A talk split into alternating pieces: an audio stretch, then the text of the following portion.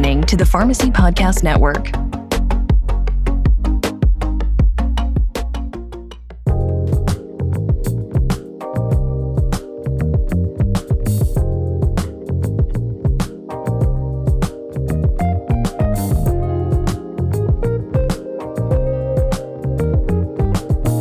This is the Sex PharmD podcast with your host, Dr. Nadia Archambault, licensed clinical pharmacist and certified sex therapist.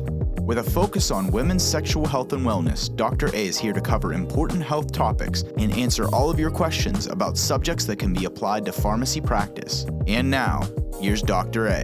Hello and welcome back to another episode of Sex PharmD. D. I have a fantastic pharmacist on for today, uh, Dr. Jenna Quinn. Welcome to the show. I'm very, very happy to have you on and can't wait to hear what you have to say today.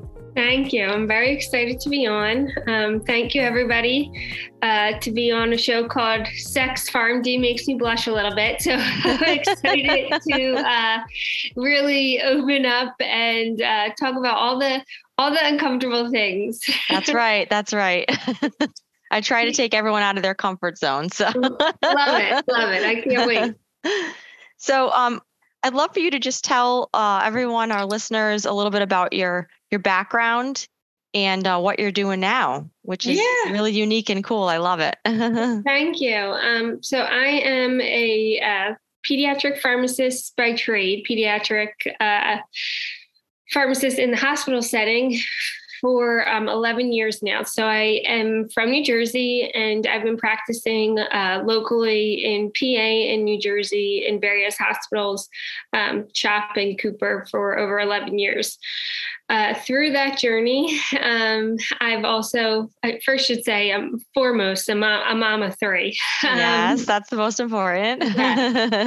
three uh, beautiful, crazy little girls, um, Mhm. Peyton Hadley and Avery. Um, Aw. and so they, d- kids definitely push you into, into, um, getting you know creative with your job um, to have that flexibility so i was in the hospital for for 11 years and i honestly loved it i always rotated between the picu the nicu the er um, gen peds and so i liked that i had like a little little bit of everything um, over those past 11 years i we would get in um, these really complex pediatric patients uh, whether that was from you know various facilities in the area. We have like long-term care facilities.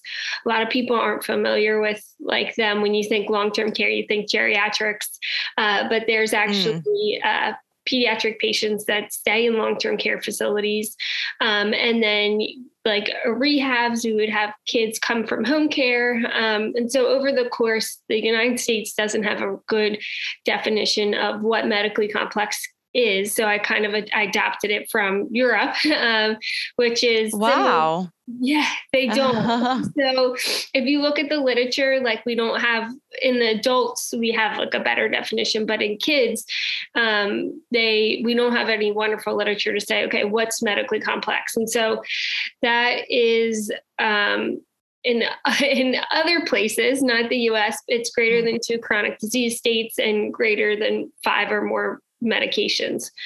Um, and this is kind of the the tipping point and we do see this in geriatrics. Once they're at that five or more um, and the one study that was um, in in europe that usually there's a a very high rate of uh, medication errors and if not medication like blatant medication errors that there's a, a large chance for med optimization i call it to stay pc um, and Mhm. and so I we would get these these complex kiddos, and I would always notice that there was like a little bit of tweaking I would like to do, whether that was, you know, it could be something blatant like a drug drug interaction, or it could be a missed dose. Um, these kids, the unique thing about kids is that they grow so fast, they are constantly needing to weight adjust their medications. Um, and sometimes they don't won't see the primary for like six months and they've gained a lot of weight. And at that point now the medication's subtherapeutic.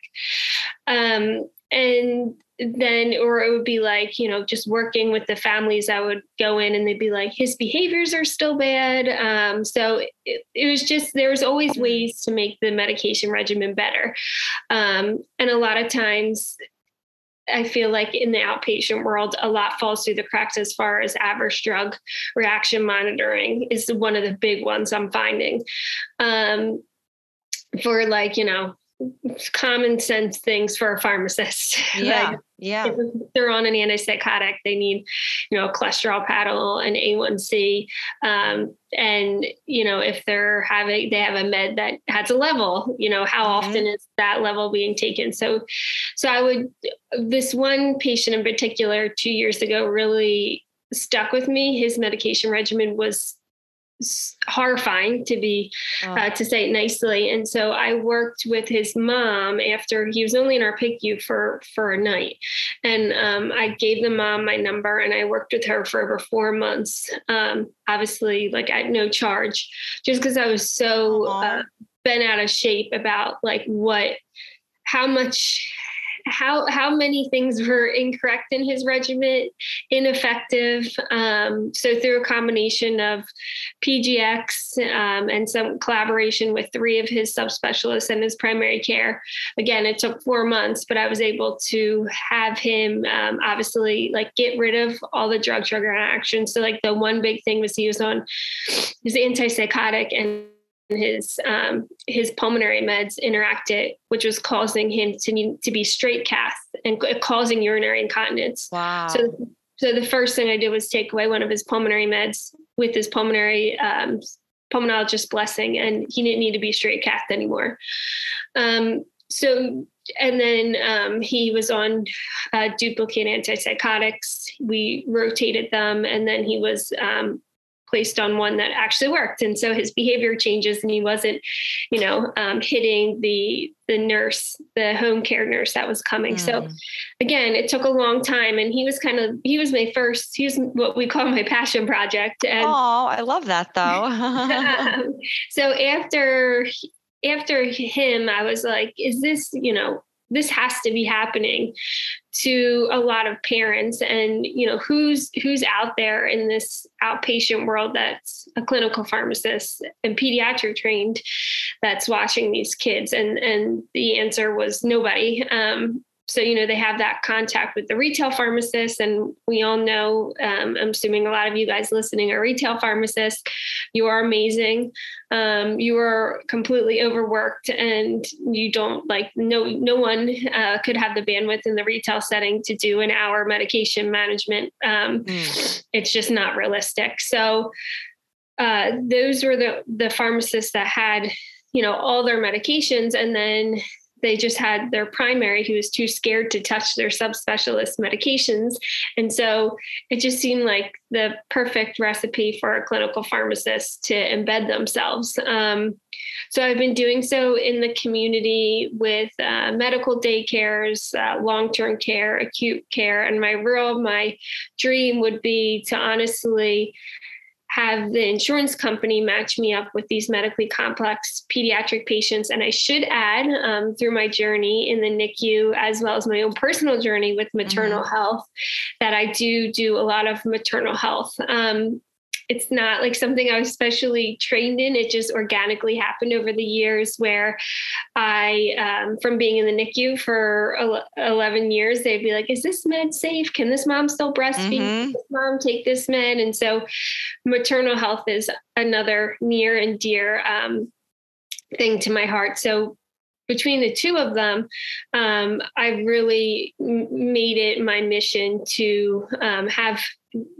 the fetal maternal patients who are complex as well as the pediatric patients to really have an advocate um, and, a, and a clinical pharmacist um, on board. And so I've also taken a lot of private pay patients and it's crazy um, to see because a lot of those two those two specialties a lot of people are uncomfortable and so like mm-hmm. I said, the pediatrician will have a subspecialist and they won't even touch their meds, even if they see a med error. And then the primary care sees that one of their patients is pregnant and um, or trying to conceive. And instead of saying, why don't you talk to a fetal maternal medicine doc? Um, I've had now like three or four women text me or call me hysterically crying, like, my doc's not going to give me my meds anymore. The PCP said if I continue my antipsychotic, antidepressant, whatever, they're going to um, that I have to change change doctors They're not comfortable prescribing it to me. Um, and so even if it's safe, so there's just that that lack of knowledge and, comfort with those patient populations, which I think like makes me lo- love it even more because there's so much room for advocacy. So that's my long-winded. Yeah. No, I love it. It's so important to know how people. I, I love hearing the stories of how people found what they're passionate about, like their why story. And I know as a pharmacist myself, I never wanted to touch the PD, the you know heavy duty pediatric meds aside from like amoxicillin in the retail setting, you know. Um, and yeah. I know a lot of us don't. So what you're doing is really amazing and very brave because I know a lot of us just don't even want to go there. And it really is a specialty that requires, you know, more training for sure, because you yeah. can't just go in and, you know, and, and I think it's so, so important as, you know, as far as the, the new moms with the breastfeeding and there's so many questions that come up. And I know even like eh, for pharmacists that I know, like in the retail setting, you know, we'd have to look it up and then we'd you know, it's always just refer to your OBGYN, refer to your OBGYN, you know, and right. and we just don't, you know, we didn't have a lot of time necessarily to really dig deep. So I think that's great too, you know, that you're having those conversations because they are so important. And I did um because I I'm infamous for doing things that I'm like, I don't even know if this is, you know, this person's going to reach back. But I did reach out to Karen Lynch, who's the CEO of CVS, because wow, I would love having her back yet, but I'm determined to talk to this woman. um, for that reason, because I think you guys, it would improve um, the the quality of care and your um, your satisfaction as as a pharmacist in the retail setting to say mm-hmm. hey i'm really uncomfortable with this pediatric patient or really uncomfortable with this pregnant woman let me call perfecting peds and we can get you an answer and i think so i uh, my dream is really to have everyone have access to this as like a drug information source as a pharmacist who's in like you're saying in the retail setting you also mm-hmm. see it in mm-hmm. the hospital too and those rural hospitals never see a pediatric patient or a complex maternal health and they're like uh what what so I'll let you know if Karen ever gets back. Yeah, please do. I really, Karen, was, if you're listening. yes, come on. Um, yeah, so, yeah. I was like, oh, a, a woman CEO. First of all, I love it, but right. I think um, you know, I, I think that would be huge for to have the CVS pharmacist have a clinical pharmacist to refer to and, and work with as a liaison. And I think it would mm-hmm. close a lot of the gaps because, like I said, it's not that they're quote unquote a bad pharmacist. Like we're all right. very educated with our doctorate and um, we're all we all have we're all amazingly smart and uh, anal just goes with our yeah that's it. Yeah. with the territory. But i think it like if you told me i had to give like my family there was two pharmacists like give a whole family of, vac- of vaccines um, and me and my husband got two each. And then on top of it you know make get the phone calls do the drive through like all that alone it's just not feasible for them to be doing this right.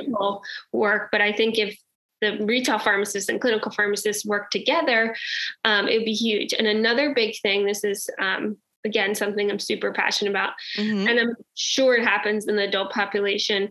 Um, another big thing i do is um, which is probably not nice to the parents who aren't compliant, but I do a lot of compliance checks. Um, so I'll, so I'll call like this retail pharmacy, whether that's right, you know, whoever that mm-hmm. retail, phar- and I said, can you send me the um, fill list from January, for example?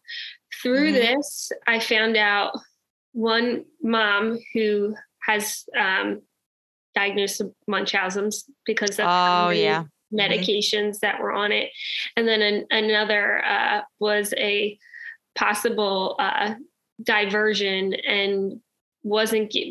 So you can find out a lot from like how frequently they refill their meds and and I think too a lot of times we have these non-compliant patients and what happens is we just add another med and we add another med. Yeah, right. Add another med. And so like in this one case in particular, like the parent wasn't giving their H2, wasn't giving their PPI. And the GI specialist was like, I don't know what to do. So added Bethanechol. added mm-hmm. um, Reglan, and added eventually needed to add erythro, and so but they they weren't compliant with just the H2 and the PPI. So again, I think there's a lot of ways that we could all service the population better if we had clinical pharmacists, not necessarily in peds and maternal health, but everywhere, right? For us to mm-hmm. collaborate and really bridge those gaps of care. Yeah, exactly. So that would be great. That's my long-winded what I do. I love Sorry. it though. No, it's great. Um, so as far as when you're talking with these, you know, these new moms and you know they're breastfeeding, um, you know, part of what I've seen for women who are going through postpartum, they're experiencing low libido, just they don't, I mean, how would they even want to be getting mm-hmm. intimate with their partner when they're just when they're just you know completely exhausted and then yeah. some of them have gone off of their antidepressants or other medications that they may need because they're breastfeeding um, what are some common ones that you've seen as far as questions you've gotten from from new moms who are breastfeeding and postpartum yeah, so I mean, so with my own personal journey, I um I always had panic attacks and anxiety since I've been 15. Mm. So can't can't quote if it was 16 or 17 and I don't know why my looking back as a peds pharmacist, I'm not sure why they started me on this, but they started me on Effexor was my mm-hmm. first one that they started me on and that worked. And so I've been on Effexor. I'm 33 now since 17, and there has been points in my life where I've like tried to come off it, and it's like the worst idea possible.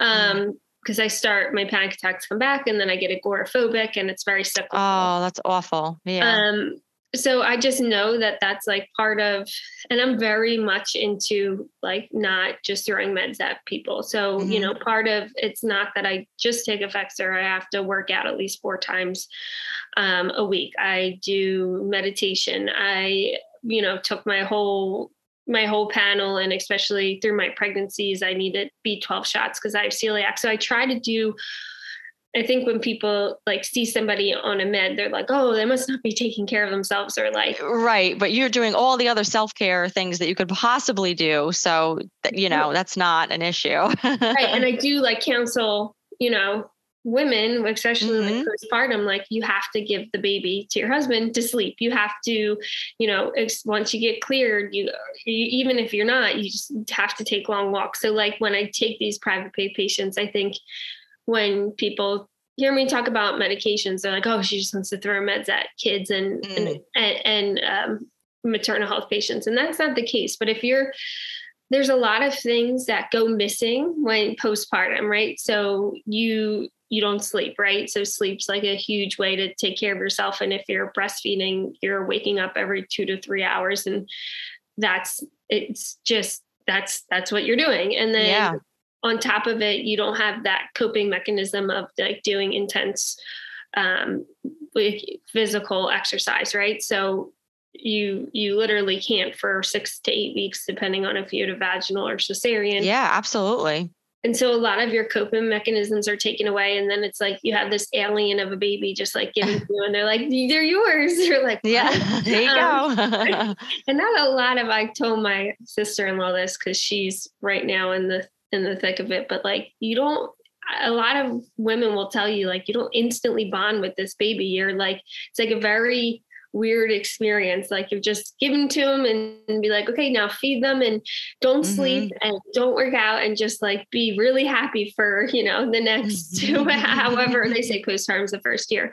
So a lot of women really struggle with the adjustment and that's normal. We know it's one in four or have postpartum and then i was so excited to hear that depression. And then they're now they're going to start screening automatically for postpartum anxiety which is good. what, which is what i had. And i think you know you get that you get it screened maybe once at the pediatrician once at the ob but it's like they they do it at like six weeks which if you really look and and think about the whole postpartum journey like they don't screen us enough because a lot of women get it farther out like 2 mm. months or 3 months and it can be all the way up to a year um, so i think we kind of that in combination of that we also put unrealistic work demands on women Mm-hmm. Um, both in my second and my third child, I had to go back at six weeks postpartum. Um, That's too early.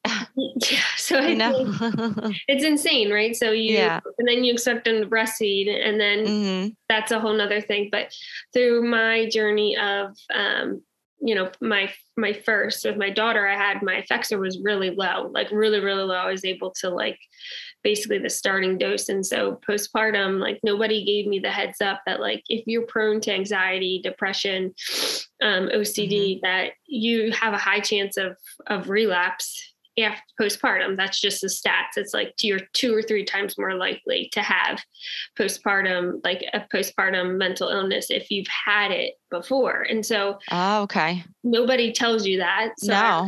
I, I remember at like my sixth week, um, it's it's been what almost six years now, so I can talk about it. But I called my dad, who's uh, a counselor his whole life, and I was just hysterically crying because I had postpartum Oh. OCD, which is like where you have like intrusive thoughts, which is really scary to verbalize and to talk about. And so he actually took me to the ER and um, they did like a workup and just like everything because a lot of times women postpartum have thyroid issues which you're talking about libido that could be a huge Yep. Another one. Uh huh.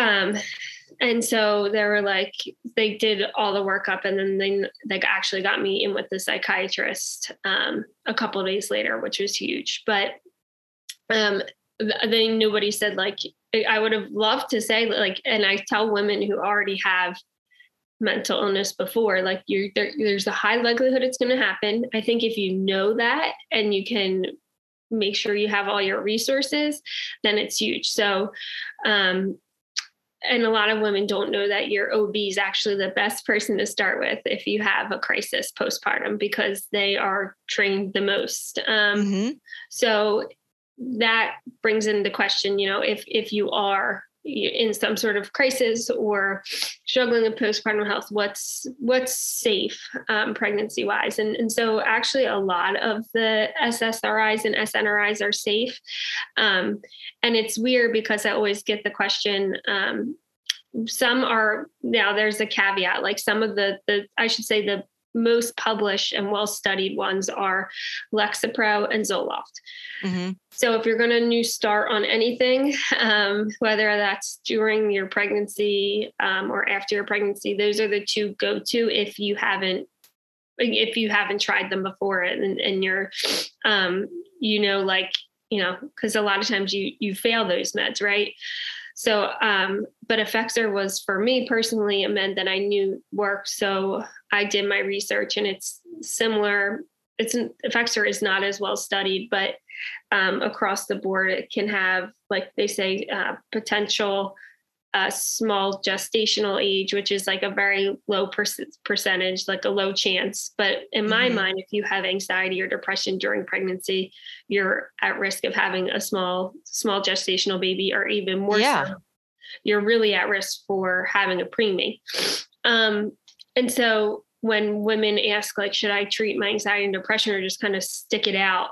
Whether that's during the pregnancy, you're at risk of having a small gestational age or preemie, and then after, you know, the the bonding with your baby you can't even do if you're anxious or depressed. So, um, if you've tried, uh, you know, other things to cope with it, like I said, meditation's huge. You know that. I Mhm. think the biggest thing is after postpartum, you've gotten labs. You know, it's not something like your thyroid or something else, um, and you want to start these meds um, that can be started safely. Um, and so, like I said, Lexapro and Zoloft are easy ones because if the oth- there are other options, 100%.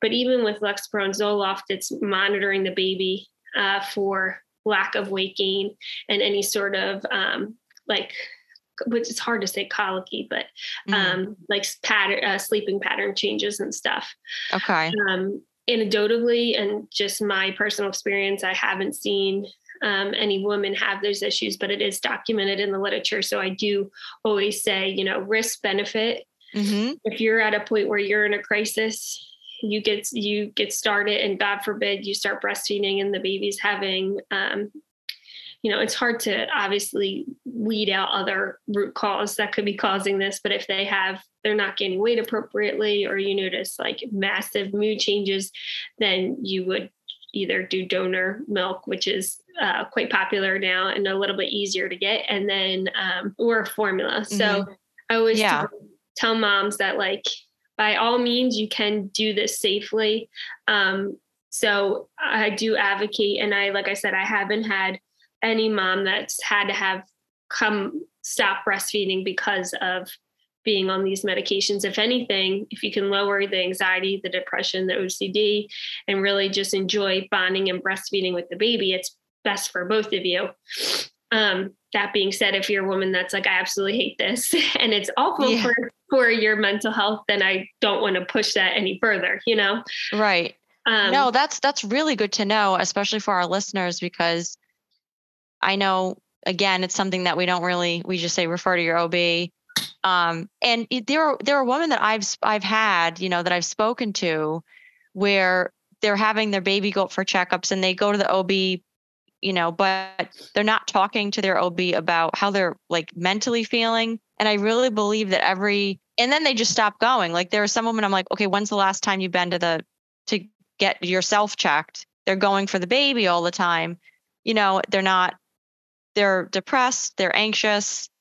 And I think you know too, we really have to with my OB, I even asked for my last one, like, can I do a telemedicine with you? Like it's yeah. not like a mom of because now this is my third, but a mom of three that's still, you know, maybe I mean the podcast is called Sex MD, so you could talk about anything, but my vagina my vagina's still healing. So how am I exactly like I'm wearing diapers? How am I supposed to load myself, my th- my three kids to go to the OB? But you know, I think if we maximize telemedicine too, mm-hmm. and I think there is, even like with my own psychiatrist, when I meet with her, when I'm in my environment, I can kind of be more myself. Or and she probably really sees everything, you know. Um, so, but I think too, if we maybe did like a couple more checkups via telemedicine with OBs or like like us, like or you know, a mm-hmm. clinical pharmacist or or even lactation consultants now, they have like all this um,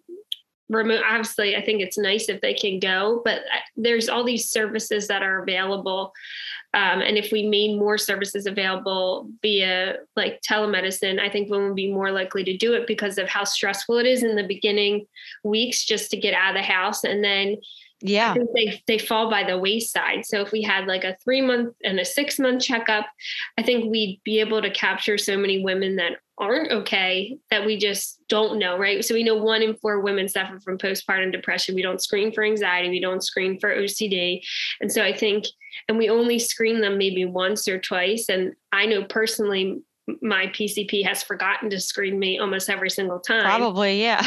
and just, so, you know, so yeah there's so many women and then it's like a shameful thing too mm-hmm. um, and then you're also talking about like libido too there's so many other things like your partnership too can suffer because they don't clear you for six to eight weeks to even have sex and then on mm-hmm. top of it you're so tired and you don't have any of your coping mechanisms and, and then add on that you might need an antidepressant or anti-anxiety med. And so and that can i personally think that's killed my libido. Um, so yeah and yeah for some for some people like the antidepressants can decrease libido but then for others they actually add they women are on an antidepressant to increase libido. So it's just it just depends on the person you know yeah. i'm sure.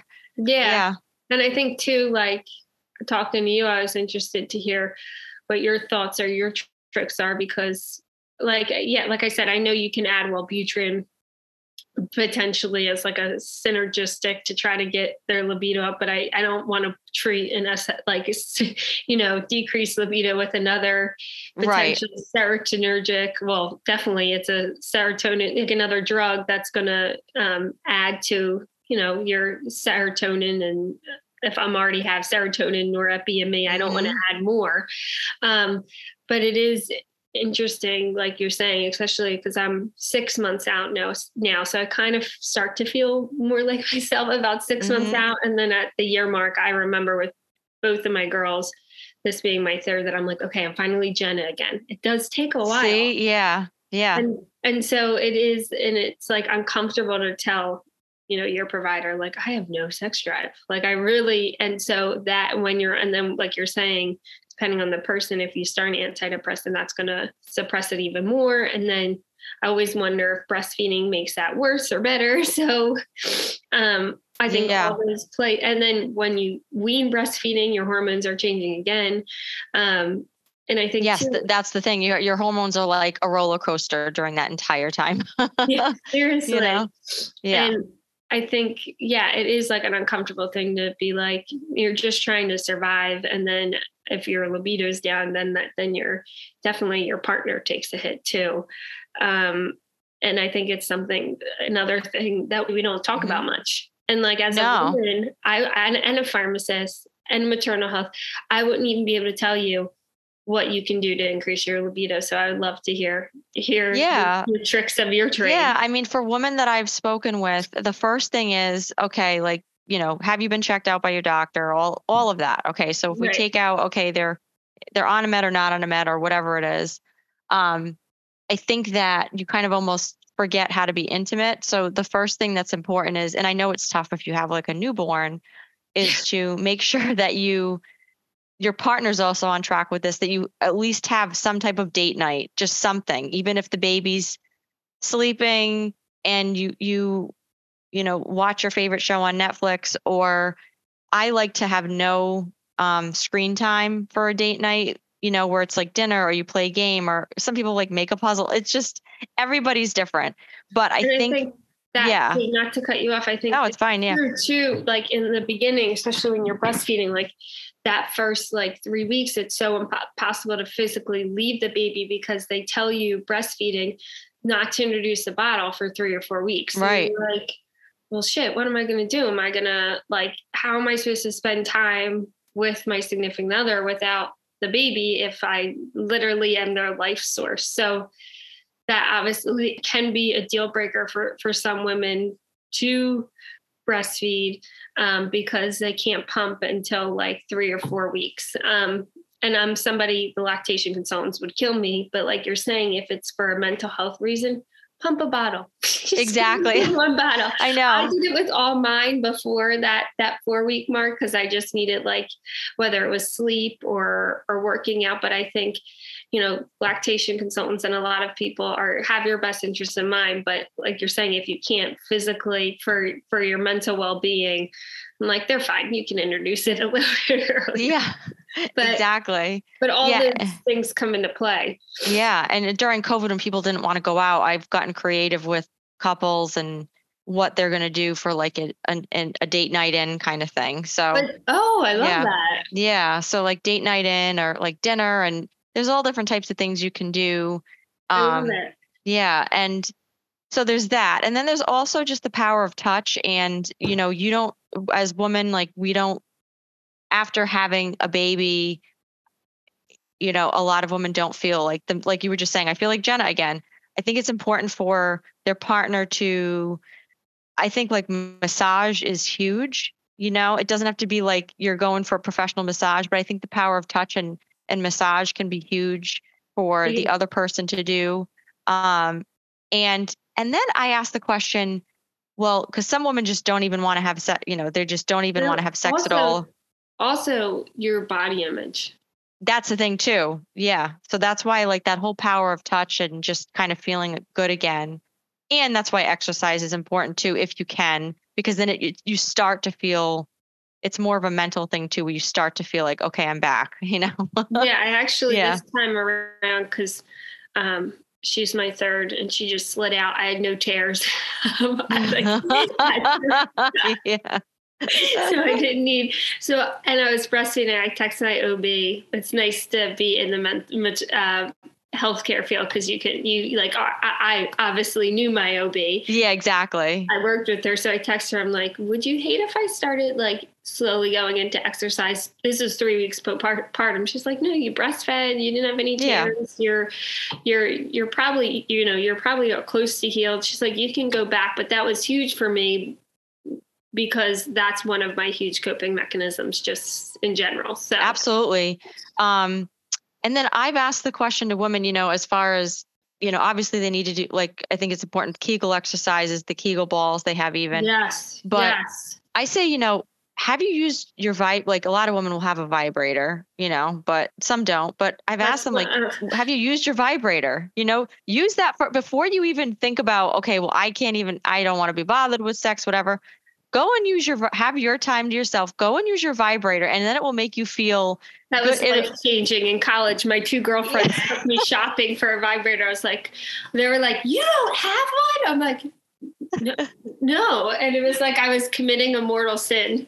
Yeah, but I think it's like so, you know, and and there was one mom that I talked to, she's like, I didn't even think of that. I said, yeah, that will help you feel like yourself like yourself again on a on a sexual level, right? And then that will possibly, hopefully start to put you in the mood to wanting to to wanting to have that intimacy again with your partner. And a lot and of course you have to wait, you know, before you can do anything after having a baby physically Right. but start doing that you know um and a lot of women don't even think to do but it's something that that has worked you know Yeah. so that's another thing I yeah. think, I think that's you. Yeah, I think that's. I didn't realize that how um, amazing a, a vibrator could be until like late, Exactly. late in college, and it was like so uncomfortable. My, my, my me and my girlfriends were having a drink. They're like, "You never have one? You didn't know?" And I'm like, then once I found mine, I was like, "Oh, Like, yeah now- exactly Yeah. And now I'm like, yeah, share it. I'm like, oh no, you need to have one, especially when it's hard to climax on antidepressants too. So I'm like, I always Mhm. I always need a little help from a friend. exactly. I love that. I love the way you said that. Yeah for sure. So that's another one. And um and then you know i i always say you know some women you know they're like oh i haven't i haven't even showered in like two days. I'm still in my pajamas. You know what? Try to take the five ten minutes out and just take a shower dry your hair put some makeup on just something that makes you feel good about yourself like so that way like when your partner does if your partner's there or comes home from work, work or whatever you don't feel gross you don't feel like oh like i'm still in my pajamas like i don't want you know I know. try and to just do something that makes you feel fresh during the day you know I know, and as like a, a mom, you feel like guilty, but you can put your baby down. You can even like, you know, put the video camera on and, and even if they're in their crib for five minutes on their back, just laying there, they're okay. Right. Um, I right because how you feel affects how they feel too so it's important to put yourself first on a on some level you know when they when the oxygen mask drops down Yeah. in the in the uh you know on the airplane Airplane. they say Yeah. put it on you first right because Yeah. It is so, So, true yeah. though, because now my girls know, like with my working out, like my two older two, like you can come work out with me. It's fine. Because my five year old, almost six, likes to run. Like she's actually a really good oh runner. that's cool so like that's something we do together, but she knows like it's non-negotiable for mom. So I either go like, or even if I'm doing like, you know, a video or something in, Mhm. in the house, my girls know like I can you can do it with me. yeah Like before I ask, do you want anything to eat? Do you want anything to drink? They'll play the if like they'll play, but they know like either do it with me or play or do something like you know somehow entertain yourself because for the next 30 35 minutes mom's not going to entertain me. And so it was really hard for me to get there um, and to set those boundaries and to be like this is like a non-negotiable time for me but now my girls know. And so right. it's nice. Even like if I have all three of them and I really feel anxious, I'll like the the two will play and then I can put the my six month old and the little like kids play gym that they have. Um the the little like, you know, inter- entertainment saucer and I'm just like even and I've learned like even if one's crying or losing their shit about something, I'm like Mhm. mommy will be there in 20 minutes as long as everyone's health like okay and safe. Like Yep. I- it's just like my non-negotiable time and it took me a really long time to get there Yeah. No, and, and that's so important, you know, and that's like conversations that I've had with with women after they've had a baby and uh, that all plays into you know your your libido also and your your time with your partner and everything and and it's so so important It the, the the female sex organ is the brain seriously so it starts here you know so it's so so important I wish um we were as simple as men Yeah, I know. I know. Oh man. Um, so as far as um, I know, I love. I know. Before we go, I want you to just. I love your website, perfectingpeds.com. I'm going to have everything in the show notes also. Thank you so I, much. it's it's a beautiful website, and Thank I you. think what you're doing is awesome. And and I love that you've incorporated this, the whole talking with with these new moms also, and the breastfeeding questions and things. I think that's going to be a whole new a whole new area. I think that you're going to. I can see you even expanding more on that too, because there's not many people out there doing that. and not many So- yeah, and it's such a, a need like even talking to my sister-in-law like it you you just feel there's because she has six weeks so she's a little bit and it's her first and so you know i wish i had somebody in my journey to be like it's okay like you know it's common to feel Mhm. like crap absolute mm-hmm. crap in your first 6 to eight mm-hmm. weeks. And it's really not fun to not sleep and and No. to, like to acclimate to getting to take care of somebody else. And so you know i wish i had somebody to say like it's okay you you're you're not like you don't have rainbows shooting out of your butt. Like it, you don't have to like love you have to, it's going to be a process it's going to be a journey and um, if you had mental illness before it could happen again you need to have your resources available like and so all those things like when i did it the second and now the third time Mhm. um and my husband's vasectomy just got denied by insurance so that's fun so i don't want to do it oh my goodness. so, I mean, come on. That so we be. can do a whole nother show on contraceptives me and you yeah. but yeah i um like I, it, I just knew like I had all my resources and ducks in a row and and um, I'm way more apt to to ask people to help me because the first time around I didn't like it, I will ask somebody I don't care I'll pay pay you know this I have a wonderful babysitter or nanny I'll pay her sometimes to sleep to work out to sometimes I'll leave and I'll just go get like a massage or a facial. I give so much Right. what I'm doing but um uh, if you know my husband works long hours so where i used to be like i can't pay someone to go do that. Yes you can and so yes, you can. if i talk to somebody like a first time mom or if i was talking to myself after my first i would that's what i would want them to know and that if you do have a crisis your ob is the best place to start and there are tons of safe options for you and your baby if you want to continue to breastfeed yeah, that's app. That's I breastfed That's all my girls advice. for two years, and I was on Yeah. a Kaiser, and they are the chubbiest. I would, and I joke. this is not a funny joke, but it is a little Aw. bit. I would always say I had the happiest babies because they have a little bit extra serotonin. oh.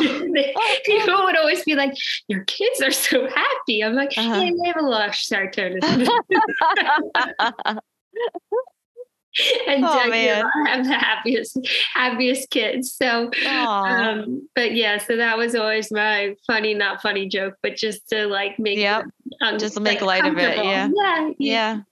so Yeah. there's tons of safe options and just for women to know that Yeah. doesn't make you a crappy mom if if you- Nope. if you need one of those Well, you kind of just answered my. I usually ask at the end, you know, your top three. So, top three pieces of advice for expecting a new mom. So, definitely take time for yourself. Yes.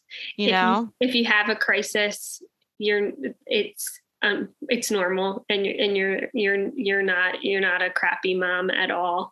No, um, and if you had mental health before just just there you're very high likelihood of of having it again. And so just knowing that and getting your resources is invaluable. Yeah, absolutely. Well, this has been wonderful. Um, I Thank you, really loved having you. you on. Uh, I Same feel like to we could talk for another hour. i know i know same. um, so, as far as where to find you, how to contact you, and again, we'll have this on the show notes, perfectingpeds.com. yep Um, any other social media or anything? yeah my personal is jenna quinn but then i also have um, all all the social media. So facebook page um, instagram where my instagram i'm trying to like i just put honestly real life mom things. Um, what i find as a pediatric pharmacist like for example, my I just re-challenged my oldest with amoxicillin. um, she had an allergy, but I'll put like real life or like my little one, like with her, just like tricks of the trade. I think mom should know like easy things like butt paste or what's mm-hmm. what's okay for them to have as far as even like nose drops, medication. So I try to put just like helpful things, um, like what as a peds pharmacist mom that I know that I would want other women to know who aren't in the healthcare field on that. So that's more like kind of branded as to, you know, non healthcare. But then I always use LinkedIn too. Um, big on LinkedIn. So Jenna Quinn. And then I also have a Perfecting Peds page on there. Great. I love LinkedIn. I feel like it's the Facebook for professionals. yeah, I great. love it. I love it. You know what? I didn't really get into it the first like couple months of my business and my brother-in-law is like you're a moron if you don't get on there and start like marketing mm-hmm. yourself and so I really have enjoyed my time and like things like this. If I, I would never have the opportunity. And, and I honestly did not like other kids in pharmacy school because we're all like hyper and competitive. and so I have really come out, out the other way and really have been enjoying like collaborating with other pharmacists and it's great getting involved with like um, networks and associations. So that was like one of the surprise things I got out of being super involved in LinkedIn now, uh, which surprised me. no, I love it. I love it. That's why I found Todd for Pharmacy Podcast Network. We met, we just randomly were, you know, on LinkedIn. So it's, it works. it does. It does. Yeah. Thank you well, so much. It's yeah. an absolute pleasure. Thank you so much.